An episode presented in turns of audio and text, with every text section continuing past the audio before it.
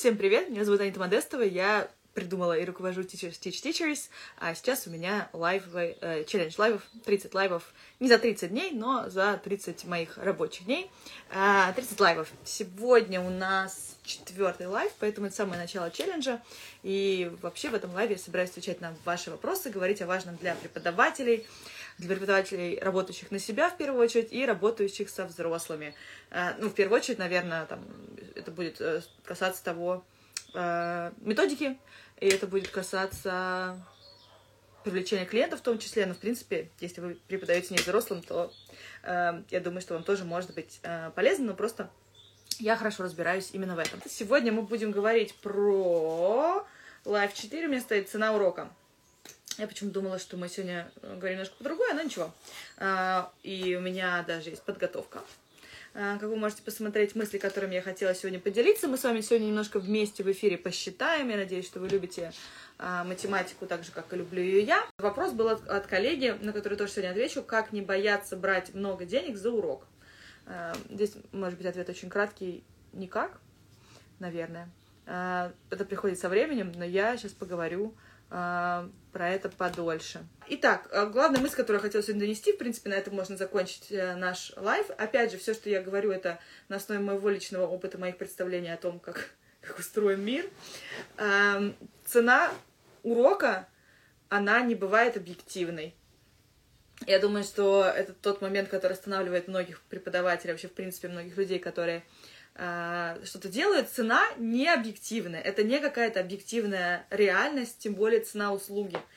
Если с каким-то физическим продуктом, да, бывает какая-то себестоимость материалов и так далее, какие-то базовые вещи можно посчитать, что касается услуги, это стоимость вашего часа. А сколько стоит ваш час, это всегда не объективно. Поэтому не нужно пытаться, мне кажется, ее как-то обосновать для себя, в первую очередь. Клиенты обычно не спрашивают никакого обоснования. Им говоришь, мой урок стоит столько. Они скажут, ого, окей. Или они скажут, ого, что-то нам дорого. Или они скажут, ого, что-то нам дорого, но расскажите, почему, что у вас такого, почему мы должны, то есть мы сейчас, может, и мы заплатим, если это хороший результат, но в общем-то, вот, реакции, которые могут вызвать студентов, но студенты практически никогда не спрашивают именно, чем обосновывается такая цена, потому что она ничем не обосновывается совсем. Она обосновывается, в принципе, тем, насколько вы сейчас заняты, насколько вы загружены и насколько клиенты готовы соглашаться прийти к вам по той цене, которую вы называете. Вот и все.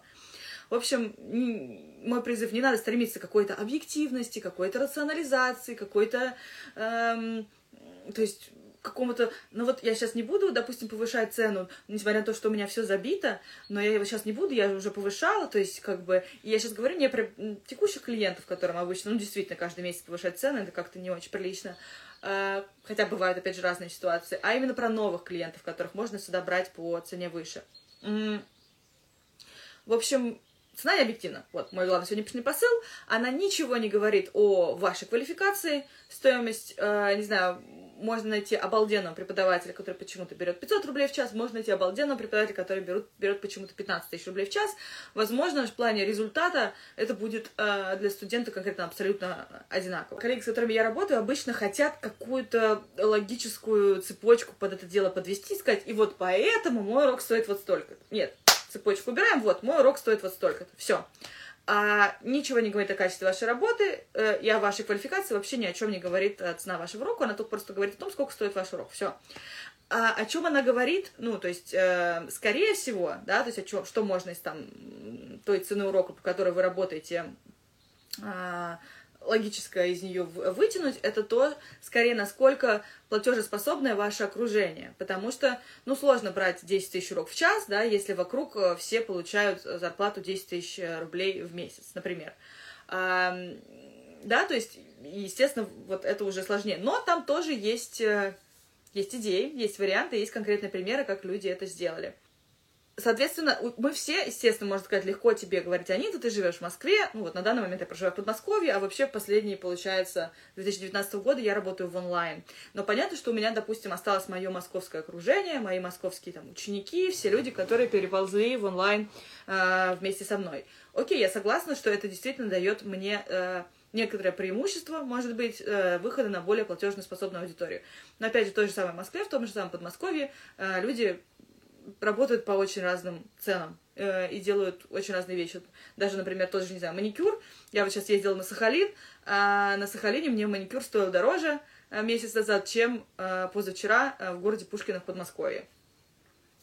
Поэтому я понимаю, что, допустим, на Сахалин дороже там нести какие-то материалы, то есть, допустим, я понимаю, что это остров, а в город Пушкино их привезти дешевле, но все равно, допустим, Пушкино тоже почти Москва, здесь тоже как бы такая жизнь, наверное, не самая дешевая. Я не знаю, но, в принципе, мне как клиенту, мне все равно, мне главное, чтобы мне нравился результат, и просто это интересное наблюдение. А в Ярославле, допустим, еще дешевле, хотя материалы от того, что они едут в Ярославль, дешевле не становятся. Поэтому, естественно, что мы во многом вынуждены отталкиваться от нашего окружения и придумывать, как мы можем зарабатывать те деньги, которые мы считаем, что мы должны зарабатывать в том окружении, которое у нас есть, но у преподавателей огромнейшее преимущество, мы выходим в онлайн, и здесь уже у нас границ нет. Но в любом случае у нас разные обстоятельства, но придумать, как, допустим, добиться того, что мы можем добиться, мы можем. Соответственно, обстоятельства у нас всех разные, но у меня есть прекрасный пример, коллеги, из замечательного города, где-то под Новосибирском. Она эту историю рассказывала мне лично, она рассказывала эту историю на конференции на потоке фриланс в Ярославле, поэтому я эту историю свободно пересказываю, она такая общедоступная. Коллега работала в школе, потом она уволилась, потом она стала работать на себя, потом она поняла, что она уже не может вмещать то количество учеников, которые к ней приходят, потому что она, видимо, очень классно работала. И она стала объединять людей в группы. Она живет в небольшом городе, но преимущество там, да, у нас же у всех свои преимущества. Преимущество там, что она живет в частном доме на каком-то участке, где она смогла пристроить мансарду к своему дому и на этой мансарде заниматься с учениками. То есть ей не нужно было снимать помещение. И в итоге, в конечном счете, она пришла к стоимости за урок, который ей платили ее участники, к самой высокой стоимости в ее городе. То есть другие репетиторы брали не больше, чем она. По-моему, это очень грустная цена, в принципе, да, допустим, для Москвы 300 рублей в час, но на самом деле, вот я сейчас тоже искала себе курсы, я себе искала Zumba в Подмосковье, и, по-моему, групповое занятие стоит примерно столько же, я не поняла, я купила абонемент. Это к тому, что, опять же, вроде, казалось бы, где-то там далеко под Новосибирском, где-то в Подмосковье. То есть цены могут быть очень разные. Но прикол в том, что она берет эти 300 рублей за занятие в группе, по-моему, из 10 человек, а другие все репетиторы берут эту стоимость за занятие один на один. То есть для учеников глобально дороже не стало. Они платят те же 300 рублей, которые они могут себе позволить. Но для нее разница в 10 раз практически получается с ближайшим репетитором. Я не знаю, кстати, не уточняла, перешли ли другие репетиторы на такое или нет, но смысл в том, что она давала на своих уроках что-то, я не знаю что, за что люди готовы были платить такую сумму за групповое занятие, а не за урок, как они могли бы сделать это другим репетитором. Мне кажется, нужно как-то либо самостоятельно, либо с помощью психолога вот эту истину признать, про то, что не нужно никакие искать объективные причины, почему кто-то берет за урок 5000 рублей, а вы берете 2000 или 10 тысяч. Но я думаю, те, кто действительно как-то справился с этой темой, они действительно берут нормальные деньги. То есть, скорее, мы сейчас говорим про тех коллег, которые не решаются поднять цену, потому что думают, что за этим какое-то логическое обоснование. Нет, за этим нет логического обоснования. И, в принципе, если у вас уже полная загрузка, этим советом я делюсь, по-моему, везде, всегда, вы его, наверное, слышали 100 раз, но не знаю, делали вы или нет, у вас полная загрузка, у вас осталось место буквально на одного клиента, на еще одного ученика. То есть вам есть что пить, у вас нормальный доход, у вас есть немножко свободного времени, которым вы готовы рискнуть. Все, вот это окно уже продаете дороже. Всегда, просто всегда. Не потому, что там вы прошли обучение, что-то просто всегда, вот когда у вас, допустим, ученик отвалился, закончили заниматься или еще что-то, у вас освободилось окно, вот это окно вы просто, не знаю, на 10, дальше уже стоимость, как бы вы тоже смотрите по себе, на 10, на 20, на 1000, в 2 раза, как вы ее посчитаете, но всегда последнее окно мы просто отдаем дороже, вот и все. И тогда мы уйдем вот от этого ощущения, что нам нужно как-то периодически поднимать там цены или еще что-то, у нас остались какие-то ученики, то есть непонятно что, то есть вот такая вот. Для меня это был очень естественный способ просто регулярно зарабатывать больше. Опять же, ты такой, но почему? Ну, цены растут. Цены вообще... Так, если хотите логическое обоснование, цены на все растут, инфляция. И, естественно, так получается, что те ученики, которые присоединяются ко мне сейчас... ну, не ко мне сейчас, ко мне никто не присоединяется. У меня одна группа, которую я веду, и больше я не веду, потому что я занимаюсь Teachers Teach Teachers. Ну, как репетитор, да, мои более... новенькие, свеженькие ученики, получается, как бы финансируют занятия с моими старенькими учениками, с которыми, допустим, цена могла там прилично отличаться, допустим, на 1000 рублей, да, что, в принципе, довольно много. Но вот такое устройство жизни. На самом деле, то же самое происходит в любой школе, в которой вы присоединитесь, наверное, поговорю за свою. То же самое, в принципе, в Teachers Teach Teachers. Мой первый выпуск, на котором я училась сама, да, когда они присоединились, у нас была цена... в 2019 году, если я ничего не путаю, где-то там около 1000 в месяц, да, то есть что-то вообще, или чуть ли не 800, 900, я плохо сейчас помню, да, вообще, возможно, даже было, короче, видите, я даже не помню наши цены, но мы чуть-чуть ее повысили, когда все-таки мы поняли, что мы совершенно не справляемся, не сходится у нас, но, условно говоря, они занимались до самого, они и я в том числе, все 3 года, там где-то по цене, там 3600, по-моему, было максимум за 3 месяца, то есть вообще... А те люди, которые присоединяются к нам сейчас, они платят 3600 в месяц, поэтому разница, ну, там, плюс-минус, там, разные тарифы и так далее, но в целом разница может быть в 2-3 раза.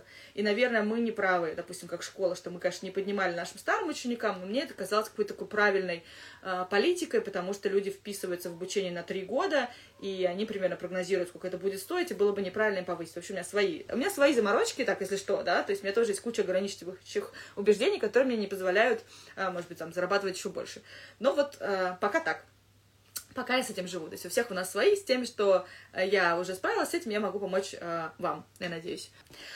Вот, а теперь про такую философско-лирическую мысль. Мне просто она оказалась важной, потому что можно сколько угодно потом насчитать, чего хочешь, но если не справиться с такой эмоциональной стороной этого вопроса, то остальные инструменты действительно не помогут. Это удивительно и интересно, как в основе всего на самом деле лежит какая-то... лежат наши убеждения. Это касается денег, да, то есть пока я, допустим, думаю, что за преподавание брать деньги нехорошо, я и не буду их особо брать. Пока я думаю, что, допустим, что исправлять ошибки – это правильно, да, я буду вести свой урок вот так. А когда я буду думать, что исправлять ошибки вообще лучше не надо, а лучше делать language upgrade, я буду вести свой урок по-другому. То есть наши инструменты работают только на той базе, которую мы им создали из наших каких-то принципов.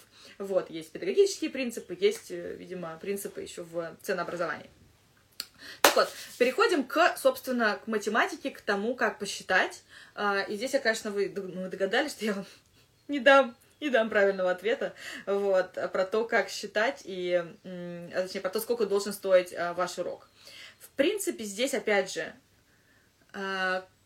можно что-то поискать, типа, общие какие-то понимания. То есть, почему я вообще говорю про это? Меня, наверное, очень расстраивает, то есть, за сколько может продаваться часть жизни живого человека. Вы понимаете мысль мою, да? То есть, когда, допустим, кто-то берет... Даже вот когда вот моя поездка в такси, я все равно, естественно, да, если мне предлагают тариф в Яндекс, я еду в такси, я не перевожу водителю чаевые в 2 раза, у меня пока нет такой возможности больше. Но в целом, да, то есть, когда смотришь, за сколько продается часть жизни живого человека, это очень огорчительно. Но я пока не буду огорчаться за всех, я буду огорчаться за преподавателей. И, точнее, не буду огорчаться, я буду проводить лайвы. Вот, соответственно... Здесь тоже я не могу сказать, что вот там час... Вообще, если там в час жизни, то, естественно, он вообще бесценен. Понятно?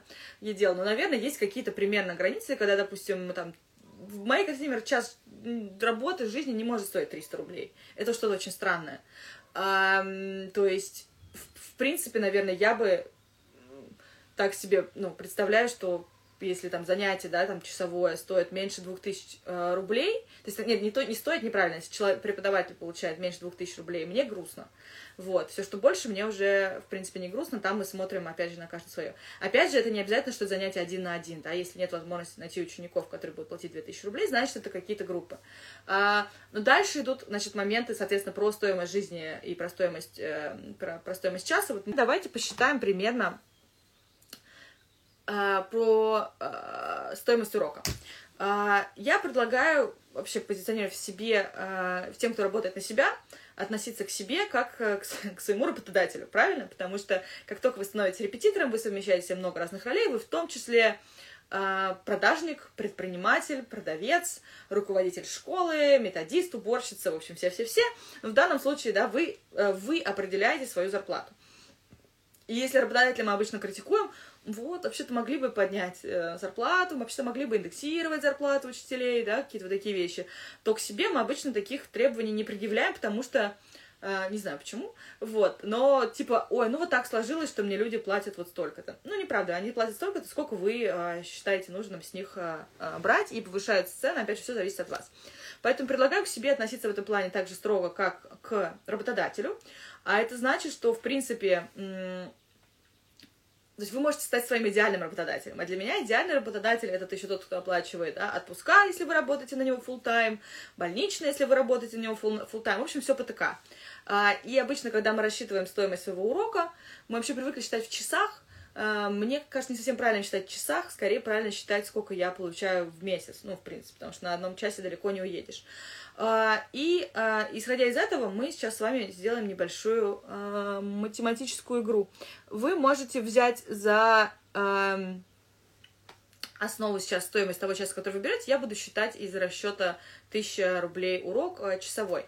Я предлагаю, опять же, вот я сейчас взяла в руки калькулятор, вам тоже его взять и вместе со мной посчитать. Допустим, вы берете за урок часовой 1000 рублей. Давайте скажем, сколько уроков в неделю нам посчитать. Так, 1000 рублей. Смотрю, сколько вы предлагаете вести уроков в час. Тут 10, тут 20, тут 15.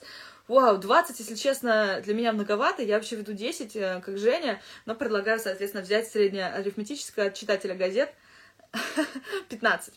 Допустим, умножаем на 15. Это получается, мы зарабатываем, ну, типа, 15 тысяч в неделю, правильно? Следите за мной, а то потому что я же гуманитарий, у меня 2 гуманитарных образования. 15 еще умножаем на 4, это, так, еще раз, 1000 рублей, умножаем на 15 уроков, получается 15 тысяч в неделю, и умножаем на 4 недели. Это получается 60 тысяч в месяц, верно? У вас, соответственно, в месяц там ваша цена. Я себе записала. 60 тысяч в месяц. При этом надо посчитать, сколько вы реально месяцев в году работаете. Сколько у вас отпусков, сколько вы примерно болеете, какие-то праздники, каникулы и так далее. Я обычно, когда считаю для себя, я вычитаю 2 месяца, потому что у меня получается, условно говоря, не знаю, там 2-3 недели, 3 недели отдыха там зимой, плюс получать там, я не знаю, пару раз в год я болею по неделе, плюс надо отдохнуть летом. Лучше не досчитать, да, и получить больше денег в итоге, чем наоборот, поэтому я вычитаю 2... то есть, на самом деле у меня 10 рабочих месяцев. Соответственно, 60 тысяч рублей я умножаю на 10 рабочих месяцев. Получается, что это 600 тысяч в год, в рабочий год. И вот эти теперь 600 тысяч я делю на 12 месяцев. И получаю 50 тысяч в месяц фактических. То есть, условно говоря, если мы размазываем эту зарплату по году, а не конкретно там... У нас же не получается так, что мы только тот месяц, когда работаем, только тогда едим, правильно? Мы же едим независимо от того, как мы работаем. Поэтому, если бы, опять же, мы получали эту зарплату от работодателя там, и так далее, то есть, скорее всего, у нас получалось около 50 тысяч в месяц регулярно, как бы с выплатой отпусков, больничных и так далее. То есть, неважно, вы ведете занятия, не ведете занятия, вы деньги получаете. Мне кажется, это такой правильный подход к себе. Теперь, соответственно, мы эту сумму запомнили, отложили. Теперь нужно посчитать количество рабочих часов в месяц. Соответственно, у вас сейчас у всех выходят свои суммы, да, все считают по-разному. Вот. И, допустим, да, мы сейчас возвращаемся, давайте снова к неделе. Сколько мы в неделю... То есть мы сейчас посчитали до этого, что мы ведем 15 занятий по 60 минут. Это в моих расчетах, да? Соответственно, 15 часов – это уже уроки в неделю. Допустим, я сейчас очень в среднем добавлюсь, но большинство моих знакомых преподавателей где-то примерно по часу к урокам и готовятся. Опять же, я сейчас немножко, наверное, может быть, сутрирую, но, не знаю, или напишите мне, коллеги, мы готовимся по часу к каждому уроку или по сколько? Так, до часа 30 минут, включая переписку со студентом, не меньше 30 минут, как правило. Давайте так возьмем. Мы возьмем там условно, 30-45 минут до урока, плюс еще обычно 15 минут кто-то отправляет какие-то сообщения, домашки и так далее. То есть каждый урок, скажем так, по нему административная нагрузка до урока и после урока, все, административная, включая подготовку к занятию, все вместе это включает 60 минут. То есть мы, получается, вместо 15, получается, у нас уже 30 рабочих часов в месяц. Хорошо, соответственно, здесь есть еще, допустим, вот мы сейчас сюда включим и заполнение какой-нибудь ведомости, если вы ведете, или CRM, когда вы ведете, да, со студентом, отправку там всего и так далее. Поэтому я предлагаю, что я сейчас на всех заложила по часу, но включаю во все это вот отправки чеков, всевозможные коммуникации со студентом, все-все-все, и проверку домашних работ. То есть мы сейчас так усредним, допустим, 30 минут. Что еще в неделю входит в... Давайте так, даже не в неделю, сейчас мы вернемся. То есть мы сейчас из 15 часов уроков у нас получилось 30 часов общей работы. 30 часов работы в неделю мы умножаем на 4, получаем 120 рабочих часов в месяц. 120 часов. Допустим, в месяц, я не знаю, допустим, в ТТТ у нас идет один вебинар, да, но, допустим, я сейчас посчитаю, что при этом человек еще учится в Teachers Teach Teachers, это значит, у него из рабочих моментов есть еще... 90-минутный вебинар, к нему, допустим, в месяц идет домашка, допустим, я посчитаю это все как 2 часа, плюс есть занятия собственным английским, а это, кстати, 2 часа в неделю, это 8 часов в месяц. Я все это считаю в рабочие часы, это, конечно, прекрасно все, удовольствие и так далее, но мне кажется, правильным все это включать, все равно это для работы, поддержание уровня языка для работы. То есть такое вот, я добавила очень ненапряженное CPD, и я не знаю, сколько часов в месяц уходит на поиск, если вы занимаетесь поиском клиентов, если вы ведете соцсети и так далее. Допустим, я сейчас посчитаю, что это такой довольно уже успешный преподаватель, который, в принципе, особо никого не ищет, особо много не постит. Допустим, мы посчитаем, что человек, я не знаю, пишет 2 поста в неделю, и на написание каждого поста у него уходит, не знаю, 30 минут с выкладкой, вот. Соответственно, один пост 30 минут, плюс там ответить на вопросы еще кому-то, еще 30 минут. Соответственно, 2 раза в неделю, 2 часа в неделю, итого 8 часов в месяц. Это продвижение. Следите за руками, да? Мы посчитали, 120 часов это занятие, 2 часа это, допустим, посмотреть вебинар и поделать что-то по CPD, 8 часов это свой английский, и 8 часов это продвижение. Итак, берем мой калькулятор. 120 часов, плюс 2, плюс 8, плюс 18, да, плюс 18, получаем 138, 138 рабочих часов, вот, запомнили цифру. Теперь давайте посчитаем расходы на работу, которые вы тратите. Допустим, это, не знаю, оплата интернета, 500 рублей в месяц, ну, небольшие траты, но все же, плюс оплата Зума, сколько он сейчас, 1600, допустим, я посчитала примерно. Смотрите, как я делаю с ноутбуком и с какими-то большими вещами. Это, конечно, неправильно там записать, я там, не знаю, купила себе ноутбук за 100 тысяч, все, короче, 2 месяца сижу голодная. По идее, ноутбук – это такая штука, которая как бы амортизируется. Приведу по примеру. Мы купили для ТТТ мобильный телефон рабочий, который у нас переходит к людям, которые работают на телефоне. Соответственно, мы купили его где-то за 20... Я не помню точно, допустим, сейчас посчитаем, где-то 25 тысяч рублей.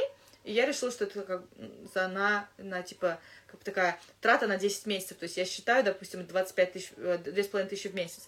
Но это такая уже амортизация. То есть это, по идее, оплату ноутбука нужно поделить на то количество лет, которым вы примерно собираетесь им пользоваться. Но, допустим, мы действительно купили ноутбук и положим, что ноутбук, как бы оплата ноутбука в месяц, допустим, 1000 рублей. Ну, это очень хорошая мысль. Плюс 1000 рублей ноутбук.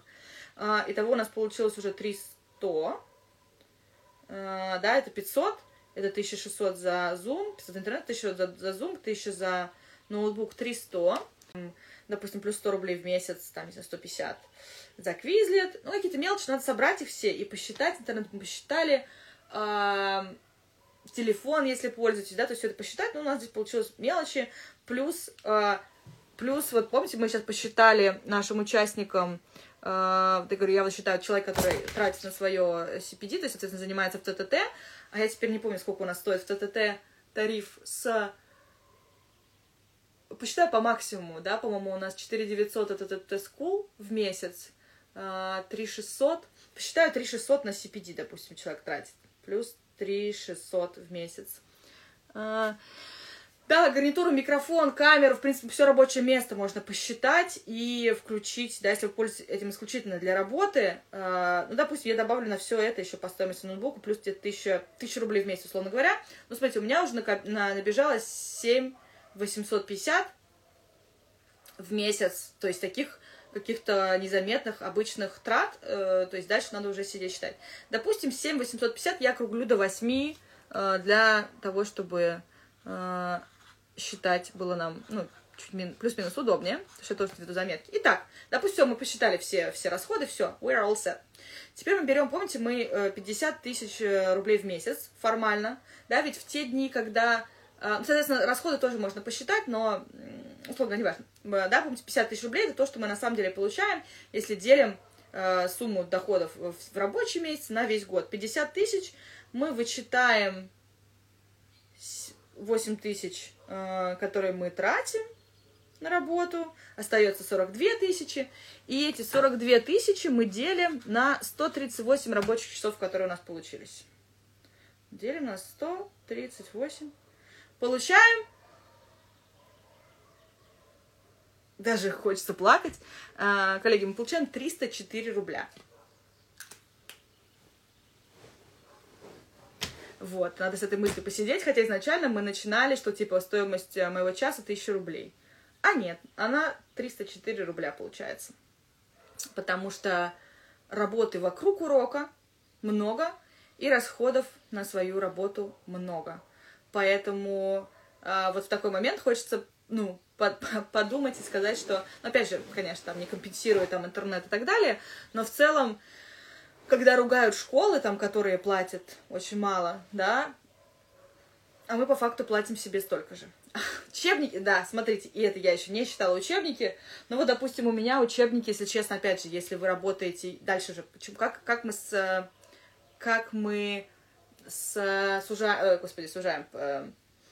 повышаем стоимость чека и понижаем расходы. Я купила учебники Outcomes один раз, 5 лет назад, и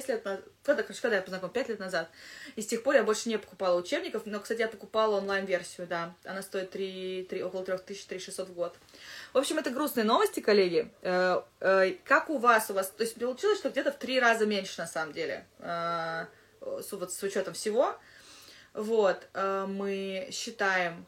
При этом, конечно, да, можно сказать, ну вот они, часы CPD, не надо читать в рабочие. Надо читать в рабочие. Я считаю, что, опять же, если вы хотите от работодателя, да, условий, что те часы, когда он отправляет вас на обучение для вашей работы, было бы неплохо, если бы он их оплачивал, обычно сталкиваюсь с таким подходом, то почему вы не хотите этого от себя? Поэтому я считаю, что для прям реального понимания, сколько я зарабатываю в час, нужно это все считать, и это хорошо и правильно. Вот, это да, это без стоимости учебников, без стоимости микрофона, в принципе, без стоимости всего. Коллеги, я вам предлагаю, если у вас есть время и желание, и мне кажется, очень полезное упражнение, сесть и посчитать все. А теперь от этого всего еще и налоги, да, Лесь, все правильно, да. А что я забыла-то, я налоги не посчитала. Вот, еще вычитаем, ну, давайте мы сейчас еще все самозанятые, да, из 304 рубля... 3,47826 копеек, в общем, 304 мы вычитаем 4%. Получаем 292 рубля. Отлично! Красота просто невозможная. Это очень грустно, на самом деле, я даже расстроилась, я не проводила это упражнение, поэтому, коллеги, я считаю, что, не может... Ну, то есть, поэтому 1000 рублей за урок, ну, то есть, это мало. Если преподаватель получает на руки за урок 60 минут 1000 рублей... при этом работая на себя, это мало. Поэтому мне кажется, что если вы... то есть, условно говоря, при этом работая на школу, на тот же, ну, условно, не будем никого называть, да, на школу, которая представляет и платформу, и учебник, и все, и заботу с клиентами, и берет на себя домашку, и вообще все-все-все, и даже предоставляет вам бесплатное профессиональное развитие, получается по факту выгоднее работать на школу, чем на школу за 300 рублей. Ну, не выгоднее, а одинаково по деньгам выгодно. Работать на школу за 300 рублей или на себя за 1000 рублей в час. Меня реально какой-то момент стало огорчать, да, что вот там, допустим, очень сильно ругают каких-то работодателей, которые платят, вот, допустим, на руки те же дают там еще что-то 300 рублей, а при этом коллеги сами берут 300 рублей. Я вижу в этом некий очень сильный диссонанс, и мне от этого обидно. Я не сразу стала такая тоже умная, я тоже стала считать недовольно не сразу. Хорошо, что я начала это считать вовремя, мне это помогло, когда я стала заниматься своим бизнесом, а у вас были вопросы про онлайн-курсы и так далее. То есть дальше мы пойдем с вами в математику каких-нибудь онлайн-курсов, далее там своей школы, то там это еще считать обязательно. И вот здесь тоже получается, да, момент, я с вами в самом первом своем лайве делилась, да, суммы, которые, допустим, я получала, да, то есть, когда до того, как перешла в ТТТ, да, в работу 24/7, я зарабатывала, да, фрилансерами, я писала, что я зарабатывала, у меня там 200-250 тысяч в месяц получалось, но при этом я очень рада, когда вот из той суммы я ничего не вычитала, то есть это как бы это деньги, которые я получала без вычета той стоимости, которую там я тратила на CPD, там еще куда-то. То есть, допустим, сейчас, когда я работаю на ТТТ, я получаю в разы меньше, особенно с начала СВО, но, соответственно, я стала какие-то расходы, допустим, мой французский, еще какие-то вещи, они типа на балансе ТТТ. И я вот думаю, надо посчитать на самом деле. Я сейчас сижу, грущу, что я мало получаю, но, с другой стороны, думаю, если пересчитать, какая, интересно, на самом деле получится разница, да, потому что я до этого считала немножко по-другому. Вот, коллеги, все, я думаю, на сегодня мы упражнение закончили, пойдем немножечко эту мысль переваривать, и вы, и я, и все. И можете так, опять же, если вы работаете на себя фрилансером и работаете парт-тайм на какую-то школу, вы можете сравнить, потому что, ну, допустим, понятно, что если вы работаете на школу, в каких-то школах проверяют домашку, в каких-то нет. То есть вы можете посмотреть, сколько вы на самом деле в школе получаете, да, ценник и свой, и сколько вы на самом деле получаете, и вообще сравнить. А может, в школе вы на самом деле лучше получаете, лучше идти в школу. Это я очень условно говорю, но это правда может оказаться так. Мы же идем в фриланс с разными целями. Кто-то идет за деньгами, кто-то идет за ощущением свободы, а кому-то комфортнее на самом деле в найме, но кажется, что там мало платят. А может оказаться, что там не сильно-то и мало платят, если они берут на себя весь вот этот геморрой, который не только геморрой, но и расходы временные и финансовые. То есть мне кажется, вообще нам надо уходить от стоимости часа и приходить к стоимости рабочего дня, может быть, да, потому что, ну, условно говоря, людям, которые работают в офисе, да, у них немножко другая, у них бывают и встречи, в которых они участвуют и проводят и так далее, то есть они получают за офисный рабочий день. И вообще как бы стоимость, опять же, стоимость месяца рабочего в часах. А у нас есть некая иллюзия, что вот так как мой час сколько стоит, а на самом деле он столько не стоит, если мы разбиваем его на часы офисные. Поэтому, как бы, у офисных сотрудников, условно говоря, подышать включено, да, ты работаешь 9-часовой рабочий день, но там у тебя час еще обед, и, естественно, есть какие-то там перекуры, перерывы и с коллегами поболтать. Поэтому стоимость, ставка в час очень обманчива. Коллеги, всем спасибо большое. В итоге получилось опять дольше, но мне кажется, тема такая была важная. Из этого, в принципе, то есть, если вместе там считать, так далее, в принципе, можно было бы сделать полноценный... Я хотела вебинар, полноценный курс из этого получается. Вот, я надеюсь, что вам было полезно. Давно хотела про это поговорить. Всем спасибо большое за то, что вы такие активные и вовлеченные были сегодня в работу. До встречи!